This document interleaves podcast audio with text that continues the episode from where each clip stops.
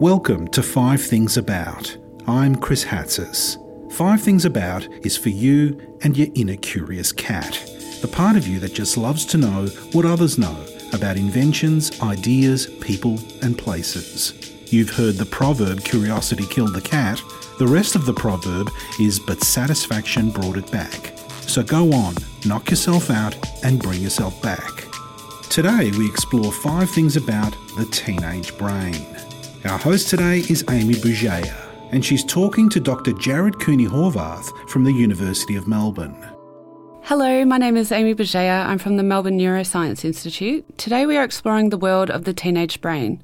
We all remember that life as a teenager could be an emotional roller coaster, fraught with baffling feelings and challenges.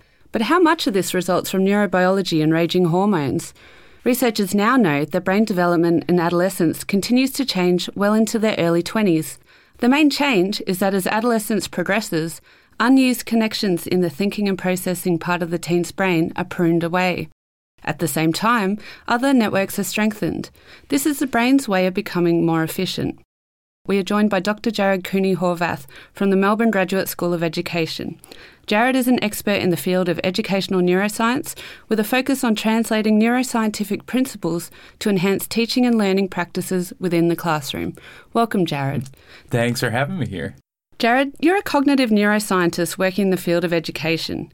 Can you tell us a little about your research into the brain? Yeah, I um I actually started with kind of the medical side of stuff when I got into the brain. So way back in the day, I was a teacher.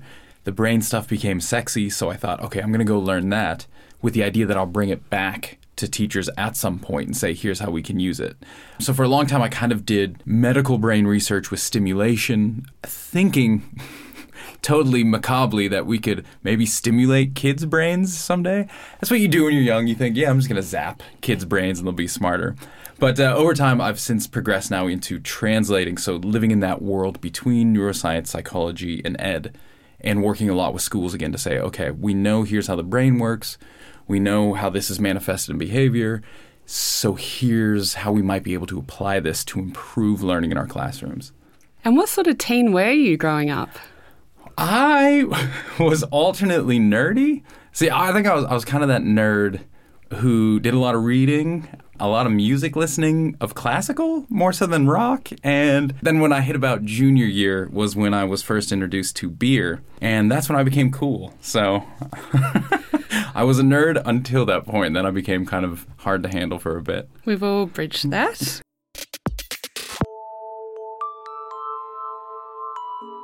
Tell us a bit about teenage risky behaviour, like smoking, drinking, and using other drugs. I think everyone who's ever had a teen or been a teen knows that they're kind of more at risk for addictive behaviors. On the risky side, there's there's reasons they they will do it, but one of the primary reasons is we, we kind of have this pleasure center is the easiest way to kind of think about it in the brain. And during the teenage years, not only does it physically grow, which is totally weird with the brain. Most times we don't talk about the brain literally growing or shrinking, but a big node in that actually physically grows during the teenage years. And it responds weirdly, so it only really responds to very visceral, big emotional things. So whereas you and I, if we got one gold star, we'd be happy. We'd say, good work. For teenagers, they don't have any one gold star, nothing. Two, nothing. Three, meh once they get up to four or five, that's when they start to get activation of this reward. So what we start to see is, yeah, risk taking starts to increase because we think they're seeking out that reward and it requires more and bigger things. They're not responding like we are. So it just kind of keeps snowballing and then they do weirder and weirder and weirder stuff to feel good. So should teenagers be encouraged to take healthy risks? Oh, what do you think? What's a healthy risk? What would you think? I guess a healthy risk in terms of standing up and doing public speaking or joining a debate team. do you think they're going to go from drugs to debate team? Oh my goodness. If you could do What's weird is there is some research to show that when you shift kind of your addiction that yeah, absolutely you can transfer drugs into writing. So there is definitely reason to think yes, we can push them in that way. Um, there's a bit of a double-edged sword also though is because they're so highly emotional and attuned let's say we push them into public speaking and they have a couple of bad experiences with it what we could do is actually flip it so now they just totally avoid it for the rest of their life they think that is evil that is bad don't do it So I'm I'm all for experiences and pushing and feeling uncomfortable moving past your boundaries, but just always be cognizant that we could if we push too hard too fast, that could flip on us. I hope I'm not alone in remembering all too well my parents yelling at me to clean my bedroom because it was an absolute pigsty. Does the brain hold any answers as to why teenagers give the impression of being so lazy and untidy? Oh my goodness. We have a um we have kind of this dual growth thing going on. And one of the big areas of growth during teenage years is the frontal lobe. So the frontal lobe, if you want to think about it, imagine the brain has all these programs. The world comes in, all these senses come in, they trigger off bits of the brain that like to process that stuff. What the frontal lobe does is shut down a lot of those programs. It's a massive inhibitor. For a long time, we thought it kind of organized them, but really all it's doing is saying nope, nope, nope, nope, and whatever's left on, that's kind of experience. During adolescence, the frontal lobe seems to kind of explode. It starts to connect with everything. So what we see is massive amounts of shutting down. So stuff gets in, but the frontal lobe says, "Hey, I'm talking to everything." So everything turn off. We have this kind of over inhibition. And that typically then manifests as being lazy, as not cleaning your room, as not doing anything. So this is kind of combine that now with what we were talking about with risk taking and the reward network, and you get this kind of alternate boredom, ennui, I'm not going to do anything because I'm over inhibited, combined with high massive risk taking because my goodness, big things do feel good. So that's kind of where we get this dichotomy and uh, different parts of the brain developing differently lead to this boredom slash risk taking we see in teens. Sounding like a recipe for disaster at this I, stage. I, it is. It is very tricky. Uh, the good news is we've all gone through it, so we know we can survive it. But it is very tricky. Absolutely. So, teenagers are known to be moody. Why do teens seem to feel the frustration of no phones at the dinner table, or the pain of a heartbreak, or outrage at the man so strongly? Oh, the man. We're the man. They um. It, so go back to that kind of reward thing. We have this heightened sense. Well, lessened sensitivity requiring heightened stimulus to actually even feel anything. And at the same time, we have this emotional core of our brain, kind of controlled by what we call the amygdala, which is getting those heavy inhibition signals from the frontal lobe. So it's just constantly being turned off. So, because of those two things, what we see is the children, the students themselves, increasing their own emotions just so that they can feel them. And so, this manifests as if you and I measured our emotions throughout the day, we'd be kind of up, kind of down, but for the most part, kind of flat. We're just hovering around middle. Whereas kids, they go real high, then real low, then real high, then real low. They don't really have a middle. So this, of course, and, and it's because of the wiring. It's because they really can't feel much of, of anything unless they exacerbate it, make it big. So this is why it manifests as these massive love affairs into you've ruined my life for the smallest thing into oh you're the best parent in the history of the world. Who knows? they keep us guessing. So, what tips would you have for parents and adults when arguing with teenagers? Very simple tip a lot of people say, why do teenagers argue? That's not the question. The question is, why do adults argue back? Teens and adults, they fight differently. We use cognitive processes to fight. Now, we'll have fights with our spouses that become emotional, and we know when we've crossed that line where it's like, eh, this is just going bad. Teens live in that world. So we come in trying to cognitively argue points and try and get them to understand stuff. They're coming at us from that purely emotional, no thinking involved during that argument stage. So we're literally not using the same rules. And I think with our experience, it's our job to, rather than their job to try and not fight with us, it's our job to say, you know what, I'm just not going to engage with that. Have a good time, though. Great advice. Now for the perennial question Why do teenagers go to bed so late, and why is it so impossible to get them up in the morning? There's a, a really weird thing we found. So everyone has their circadian rhythm. It's this 24 hour kind of cycle where you're awake and then chemicals start to shift and drop, and now you get sleepy as kind of melatonin increases. And it's pretty common. We all kind of follow the sun. That's what's triggering our responses. For whatever reason, in the teenage years, and this is animals, mammals across the board, and it's like even in birds and stuff too, during adolescence, take that whole cycle and just start pushing it forward a couple hours. So whereas you and I will get tired at 10, they don't even start getting to that stage till midnight. And whereas you and I start to wake up at 6, 7, they don't even get there till 9. And no one knows why it happens. The only prevailing theory is if they stay up later at night during teenage years, it gives them more time to reproduce, to procreate, which just sounds like fun storytelling to me. But we see this time and again. During the teenage years, the entire sleep rhythm just shifts, which raises an interesting point. We start school very early when we know biologically they're still essentially asleep when we're starting school. So, do we, and people have tried it, do we shift school time to match their circadian rhythm?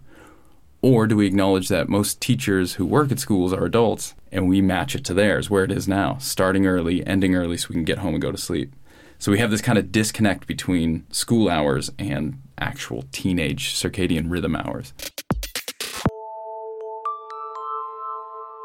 Jared, could you please tell us the difference in between teenage male and female brains? that is a huge question. Uh, here's the rub ask some people and they say there isn't one. The only difference is in the way they manifest their behaviors from it. But ask other people and they say there absolutely is a difference. Without putting my foot in it and trying trying to walk the line so I don't make too many researchers angry.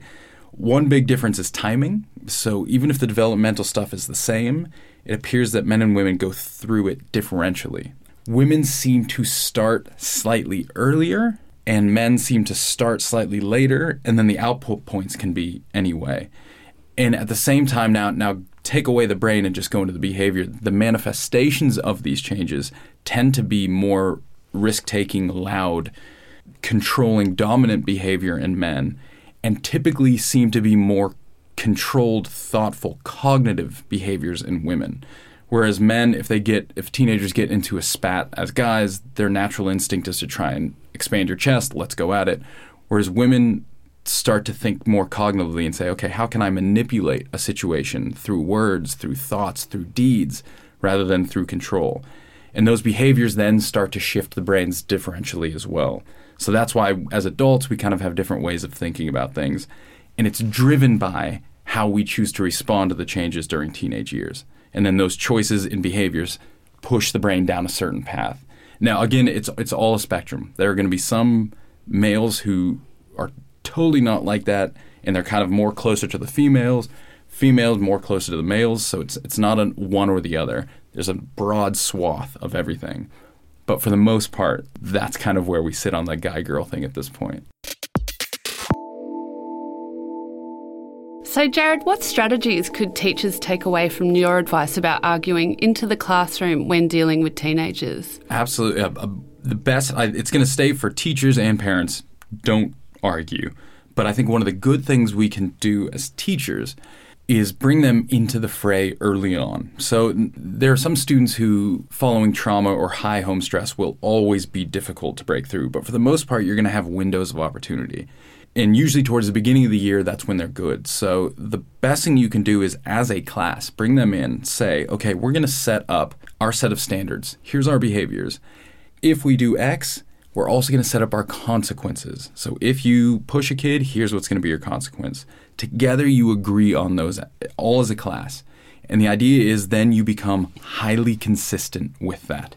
So regardless of who pushed here's the outcome. Regardless of who made a bad comment, here's the outcome. And it's the same from the first day to the end. So what happens is when you then get a kid who starts to get overly emotional and trying to be combative and argumentative, you can cognitively and calmly not engage with that. Just say, hey, here's our rule set. We've all known it. We've all agreed on it. Here's what's going to happen. Done. Let it go. They're going to flip. They're going to argue. They're going to yell. But over time, they're going to decouple that kind of punishment or consequence from you. They're not going to view it as, you're just mean to me, you're angry at me. They're going to recognize when they calm down that, yep, that was, we all agreed on that. So the more you can kind of upfront set rules and consequences, bring them into the fray, and then remain consistent with those throughout the years, come hell or high water, you're going to have reasons to go one way or the other. Don't do it. Stick with the consistency, and that's actually going to help them start to regulate their behavior better. I like the sense of community that comes out of Yeah, that yeah. structure as well, that the students would support each other in ensuring good behaviour. And I I think that's good uh, too with families as well. I think a lot of the time we tend to think there's adults and then there's kids. And as an adult, it's my job to kind of control this situation and they'll just learn. The more we can incorporate them, bring them into it, the more agency they feel, the more they start to actually control the network quicker. They don't push back as hard, they don't fight as hard because they're now part of that game and they realize that fighting and pushing back is only going to hurt them as well. So the more we can kind of say, all right, we're different, but we're playing the same same game, so let's do this together. The kind of the better this and easier we can make all of this. So, Jared, why do some adults sometimes forget what it's like to be a teenager? You you tend to see this a lot where we'll we'll talk about teens and say, "Oh, you're just acting crazy," without realizing, "Yeah, no, hey, 20 years ago I was doing that too." And believe it or not, there's a this is a big brain question. So this isn't just merely, "Oh, we forgot." There's a process in the brain by which we interpret incoming information through our current kind of con- we call it schema concepts. The easiest way to get it is our story. Our story about today will dictate how we interpret the world around us. At the same time, our story that we have today changes the way we remember the past. So every time we bring up a memory, we don't bring it up accurately. We bring it up through our current lens, through our current understanding. And th- this physically changes the memories. I mean, this is where we get false memories in court. This is where you have people saying, uh, "My brother and I, he swears he was lost in the mall when he was eight, and I swear that was me." We ke- we don't know who it was because our memories change with our current stories. So reach adulthood now. When we think back to being teenagers, we don't accurately remember what we felt, what we did. We reinterpret it through how we understand teenagers now. So we kind of think we must have been calmer, we must have been cooler, or if we did act a fool, we either knew what we were doing or it wasn't really that bad. We've totally rewritten our memory of it. So now when we see teens, we can't, it's really difficult with our new stories to look back and say, yep, 100% empathy. I get it. I've been there. Largely because we're not there anymore. So we don't really have the perfect memories of actually being there. So we see kids and we just think, well, why can't you think like me? And it's going to keep happening. When I'm 80, I'll look back to today and I'll remember it through the lens of me as an 80 year old. It will be totally different than how it's actually transpiring. And that's, that's one of the tricks of the system is we're constantly changing our past to match our present. That makes total sense. I've buried many memories. Oh, it's, it's kind of scary when you think about it too, but it's it's how the system works. so, is there anything that we haven't asked you yet that you'd want to touch on about the teenage brain? It's growing, it's developing, it's weird, but it's important to remember that it's it's different for everyone. It manifests different for everyone. It, well, as a teenager, were you what were you like? Pretty naughty. That's, so we, we've got some of us who are naughty, and then you'll have some people say, "Well, when I was a teenager, I was totally fine," mm-hmm. and some parents say, "No, my kids are great." It's going to be different for everyone. So these are just kind of general principles and themes. But if we do just kind of acknowledge that, yep, they're going through some neurological changes which are going to manifest behaviorally. And although it seems weird, the entire point is to help them get control of this system. So it's all chaos, it's all wild, but the end point is so important. And there's personality, adulthood.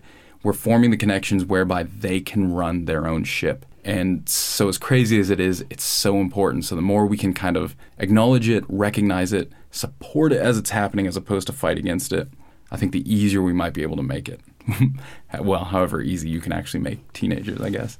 Thank you, Jared. Your No research worries. sounds absolutely fascinating. It is very fun. Thanks for having me. So that's five things about the teenage brain. Or possibly six things. We're good with words, not with counting. Thanks to Amy Bugeja and Dr. Jared Cooney Horvath. This podcast was made possible by the University of Melbourne. This episode was recorded on the 21st of June 2017. Audio engineering by Gavin Nebauer, production by Arch Cuthbertson and Andi Horvath. The Five Things About podcast is a University of Melbourne training program created by Dr. Andi Horvath. Still curious? Nip on over to our other podcasts, Up Close and Eavesdrop on Experts, for a different flavour of satisfaction. I'm Chris Hatzis.